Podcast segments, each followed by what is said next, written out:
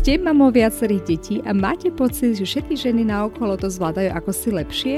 Alebo máte pocit, že materstvo je iné, ako ste si ho predstavovali alebo ako ste ho vnímali u iných? Veľakrát sú za tým len tipy a triky, ako si uľahčiť svoj každodenný kolobeh, ktoré vám enormne pomôžu v tom, aby ste sa stali šikovnou mamou, ktorá si to vie proste len šikovnejšie zorganizovať a usmerniť tú energiu tam, kde je to naozaj nutné a hlavne dôležité. Mať jasnú predstavu o tom, ako mamou chcete byť a akým smerom sa chcete uberať, najmä čo sa týka vašej výchovy a tomu si uľahčiť starostlivosť o domácnosť či iné povinnosti, nájsť čas nie len pre seba, ale najmä pre svoje deti a tak sa stať šťastnou mamou, ktorá si vychutnáva materstvo. To všetko sa dozviete v tomto mojom podcaste, kde budem s vami zdieľať moje pozorovania, skúsenosti, typy a triky, ktoré som získala ako štvornásobná mama. Dúfam, že tieto vám takisto pomôžu na ceste k šťastnému materstvu.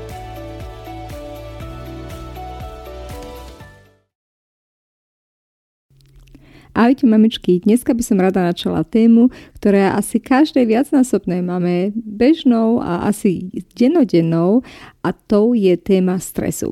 Keby sa vás niekto spontánne spýtal, ako sa cítiš, e, tak uprostred dňa alebo najlepšie ešte ku koncu dňa, tak asi si poviete vyčerpaná, vystresovaná, unavená, ale asi to nebudú len dobré atribúty. Stres je takým každodenným elementom každej viacnásobnej mamy a veľakrát sa stane aj, že ten stres nám ako keby zobere moc nad tým dňom a doslova nám ho celodenne pokazí. Pritom stres samotný nie je negatívne vnímaný. Naše telo je koncipované tak, aby sme so stresom vedeli zaobchádzať, pretože existuje nielen negatívny stres, teda taký, čo nás e, doslova posúva do zúfalstva či zlé nálady. Existuje pozitívny stres, taký, ktorý nás vyslovene podnecuje v tomu, aby sme boli efektívnejší, aby sme boli produktívnejší. A tieto oba aspekty majú ale fyziologicky vnímané veľmi podobný priebeh. Naše telo má rôzne fyzické také vplyvy, ako sa snaží naše telo v podstate sprevádzať počas toho stresujúceho nejakého zážitku. Aké sú to teda tie naše fyzické prejavy stresu? Jednak sa nám automaticky v stresovej situácii zvyšuje srdečná frekvencia, náš dých sa začne urýchlovať alebo začne byť trhaný, automaticky stúpa teda aj náš krvný tlak v tele a naša hladina cukru v krvi sa začne zvyšovať. Takisto, aby sa naše telo zase na druhej strane neprehrialo, sa začnú naše priedušky rozširovať, aby sme dokázali načepať viac vzduchu a veľakrát sa prejaví aj možnosť potu, proste také niečo, čo by nás malo zase schladiť. Tieto fyzické prejavy sú akýmsi nepatrným, nebadaným sprievodcom stresových situácií a ako som spomenula, je to biologicky zariadené tak, aby nás e, tieto prejavy v podstate pomohli preniesť cez tú stresujúcu situáciu. Lenže my ako mami väčšinou nemáme pozitívny stres, tých je menej.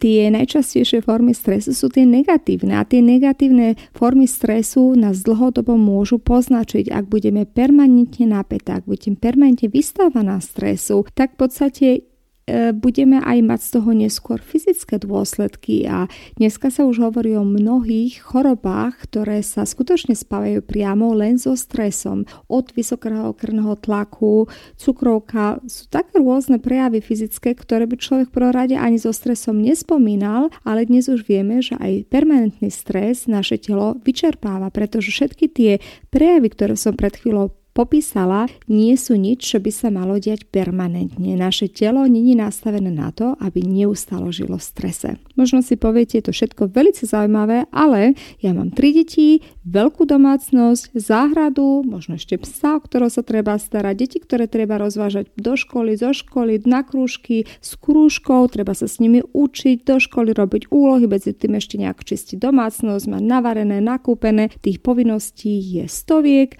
a keď ten deň má zostať pri 24 hodinách, z toho si ešte odpočítame nejaký ten čas na spanie, možno 6 až 8 hodín, tak nám reálne zostane na toto všetko vykonanie možno takých 16 hodín, z ktorých aj tých 16 hodín nie sme schopné byť permanentne produktívne. Naše telo není zaťažujúce natoľko, aby sme dokázali skutočne 16 hodín bez prestávky makať, tak, aby sa to nejak nepodpísalo zdravotne na nás.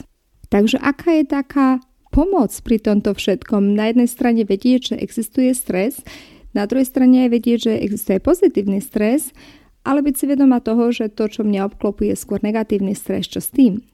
Tým úplne prvým krokom, ako s týmto stresom začať zaobchádzať, je si začať všímať, kedy sú pre mňa počas dňa stresujúce situácie a čo ich vyvoláva. Čo mňa spôsobuje presne tieto fyzické prejavy, ktoré som práve opísala, kedy sa ja dostávam do stresu. Je to ráno, je to na obed, je to neustále, vôbec nevychádzam z toho stresu. Taká sebareflexia je veľmi dôležitá na to, aby ste potom s tým niečo vedeli urobiť to, čo s tým môžete urobiť, na to existujú techniky, ktorými sa budeme aj e, obširnejšie venovať.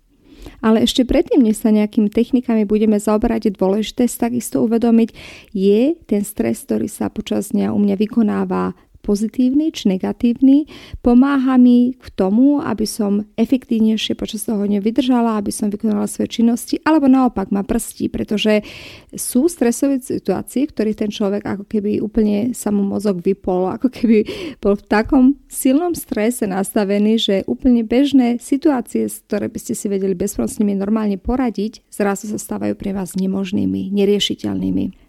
A tým tretím krokom je potom si povedať, OK, teraz viem, kedy asi mám stres, čo ho vyvoláva, viem, že kedy je ten negatívny stres, ktorý mi prekáža a teraz už len zistiť, čo s tým viem urobiť. Pretože existujú techniky a metódy, ale čo na to musím povedať, že aj tieto techniky a metódy nie sú univerzálne. To znamená, jednak nie každému človeku pomôžu rovnaké miere, treba si ich trošku preskúšať a zistiť, ktorá pomôže konkrétne mne a nie každá je vhodná na každú situáciu. Tým ich nechcem teraz nevažovať, len chcem, aby ste si toho boli vedomé, že len za to, že vyskúšate jednu techniku a tá u vás hneď priniesie obrovskú zmenu celoživotnú, neznamená to, že tá iná technika to neurobí. Proste vy musíte trošičku skúšať a zistiť, čo pomáha konkrétne vám vo vašej situácii, vo vašom životnom kolobehu, čo pomôže vám. Aké sú také základné techniky, ktoré vám pomôžu v tom každodennom kolobehu odburávať stres? To prvoradé je vytvoriť rámec toho dňa taký, aby v ňom nebolo moc priestoru na tento stres. A vy neviete zmeniť vonkajšie okolnosti, vy neviete odstrániť e, povedzme opaterov ohľadom detí alebo starostlivosť o vašu domácnosť. Nikto to od vás ani neočakáva, ale vy viete pozmeniť mnohé veci v tom dennom živote. Krok číslo 1 minimalizovať. Ja viem, že toto je taká téma, ktorá u nás momentálne ešte veľmi nepopulárna. V Amerike je to veľmi populárna téma momentálne, pretože mnohé ženy, práve tie, ktoré sa starajú o väčšie domácnosti, zistili, že náš konzumný spôsob života vedie k tomu, že naše byty sa doslova prekypujú vecami, ktoré potom neskôr musíme sa o ne aj starať. To znamená, že to nestačí, že si kúpim tri trička, ja sa o ne budem neskôr musieť aj starať. Nestačí, že si kúpim 30 nových pohárov, ja ich musím kde aj uložiť, neskôr ich budem musieť umývať, budem ich musieť otierať od prachu a tak ďalej. Keby sme sa reálne zamysleli nad tým, koľko z tých vecí, ktoré naše domácnosti ležia, naozaj už nepoužívame. Povedzme, sme už po roka raz nevyťahli zo skrine, alebo rok. V prípade sú to veci, ktoré odhadzujeme do nejakého um, miesta ako pivnice alebo na povalu, tam, kde ich v podstate není vidno, ale takisto ich nevyužívame. Keby sme si pozreli, koľko z nich sa dá odstrániť a zminimalizovali svoje domácnosti, boli by ste prekvapené, o koľko sa vaša starostlivosť domácnosť redukuje. S tým hneď súvisí druhý krok, ten sa volá v angličtine cluttering, alebo u nás by sme to preložili ako štrukturovanie. To, že my máme toho strašne veľa v dnešných dobách v porovnaní povedzme s takou polohnovou generáciou vedie aj k tomu, že mnohé veci proste ako keby sa dostávali na nesprávne miesta v tých našich bytoch. A to jednak pôsobí rušivo v tom byte, že všetko predspané, ale takisto k tomu, že keď my niečo potrebujeme rýchlo nájsť, tak to nevieme len tak narýchlo. To, že chceme ísť sa obliec rýchlo a postavíme sa pred skňu, kde na nás pozerá, ja neviem, 200 tričiek, nám neulahčí voľbu, proste bude strašne veľa a my nebudeme sa v prvom rade vedieť rýchlo rozhodnúť, čo s tým.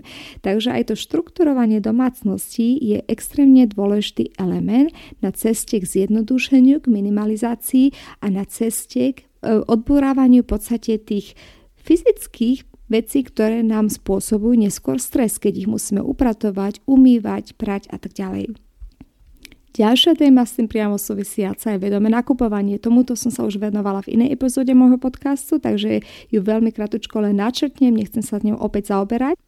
Viac sa k tomu dozvedete v epizóde 20 môjho podcastu, ale ide hlavne o to, že predtým, než niečo kúpim do tej domácnosti, si ja trošku pouvažujem, či to je vôbec nutné. Opäť na to, aby sa mi neskôr tá byt, ten byt alebo tá domácnosť zbytočne nezahlcovala vecami, ktoré možno ani nebudem potrebovať. Ako sa k tomu dopracovať, takému vedomému nakupovaniu, hovorím e, epizóda 20, veľmi odporúčam vypočuť si. Teraz sme už teda dosiahli, že náš byt je zredukovaný len na veci, ktoré reálne používame, ktoré potrebujeme a nie preplnené nezbytočnosťami, že má byť štruktúru, to znamená, že rýchlo viem tie veci upratať, rýchlo ich viem nájsť. Takisto sme zabezpečili tými prvými tromi krokmi, že nepridávam stále do toho bytu nezmyselné veci, ale sa zameriava na veci, ktoré potrebujem alebo majú nejakú inú užitkovú hodnotu. A keď toto všetko dosiahneme, vtedy môžeme reálne začať pracovať v podstate na tom, aby ten kolobeh dňa bol optimálny. A v tomu nám pomôžu techniky time managementu alebo spracovávania času, kedy si zrazu začnem už len vnímať, tieto povinnosti mi teraz ostali, vďaka tým predchádzajúcim krokom, cluttering a štrukturovanie, minimalizovanie a tak ďalej, som si minimalizovala to množstvo toho, čo musí robiť počas domácnosti, to znamená, ostáva mi viac času na dôležité veci, na starostlivosť o deti a tak ďalej. A tam opäť si môžem pomocou rôznych techník e, ovládania času, ktorým sa venujem v podstate permanentne v mojom podcaste, nájsť schopnosť, ako si ten deň štrukturovať tak, aby som nebola nútená upadať do takého permanentného stresu. Pre mňa osobne jedna z najsilnejších metód, ako si práve štrukturovať deň, vytváranie zvykov. Zvyky vám neuveriteľne uľahčia kolobeh denný, jednak preto, že ich e, sa naučíte robiť postupne automaticky, to znamená odbremeníte svoj mozog, ale hlavne budete zisťovať, že postupom času ste neuveriteľne efektívnejšie a že tým, že niečo stále vykonávam v tom istom poradí, že spájam isté činnosti, ktoré v podstate nenechávam si len až keď eskalujú a nahromadia sa, ale robím ich vždy v tom ustálenom nejakom poradí, tak neporovnateľne rýchlejšie odpúra, od, alebo odpracujem tieto činnosti, ktoré aj tak by som musela urobiť a potom sa vedomo venujem len činnostiam, ktoré ma bavia, povedzme, alebo keď trávim čas s deťmi, alebo vykonávam niečo, kde tá mysel musí plne pracovať. V neposlednom rade je to aj akási sebaregulácia. Existujú rôzne metódy, ktoré si aj, o ktorých sa časti rozpráva na tomto podcaste, ako si naučiť regulovať svoj každodenný kolobeh a seba, ako sa stlmiť, ako si dopriať čas na seba reflexiu, ako si dopriať čas na to, že si aj skutočne niečo sama pre seba urobíme, čo nás baví, pretože my aj naďalej ako mama máme svoje potreby, nie sme len teda správky správkyňa domácnosti, mama detí, učiteľka a tak ďalej. Tieto všetky činnosti takisto vykonávame, ale aj my musíme byť zdravé psychickým, aby sme mohli našu pohodu a našu dobrú pozitívnu energiu posúvať ďalej tých rodinných členoch. To, čo som vám práve popísala, sú ani nie tak techniky, ako skôr taký postoj k životu. Je to o tom, ako sa rozhodneme viesť svoju domácnosť a ako si budeme zaobchádzať s našim časom, či chceme radšej mať preplnenú domácnosť a celý deň len riešiť to, kde čo mám kde upratať, alebo chcem z toho dňa mať niečo viac, chcem ho mať štrukturovaný a nechcem ho stráviť len upratovaním veci, ktoré častokrát tej domácnosti vôbec nepotrebujem. Takže to sú také skôr celkové postoji a um, také, také skôr reflexie toho, ako chceme viesť svoj život, ktoré vám len môžem odporúčiť, pretože sú overené stovkami iných žien, ktoré takisto majú deti a museli viesť domácnosť a uvidíte, okoľko viac sa vám času počas toho dňa zrazu vytvorí a tým aj mení podmienok na stres, keď tieto niektoré z týchto postojov uplatníte v každodennom živote. Mimo týchto princípov existuje potom konkrétne techniky, ktoré sa učia e, v manažmente a ktoré vám veľmi rada aj konkrétne popíšem v najbližšom dieli môjho podcastu, teda v epizóde 35. Veľmi sa poteším, keď si ma opäť naladíte. Ďakujem, že ste tu boli so mnou a teším sa na vás v najbližšom dieli môjho podcastu, kde sa opäť budeme venovať téme stres a praktickým technikám, ako ho odburávať.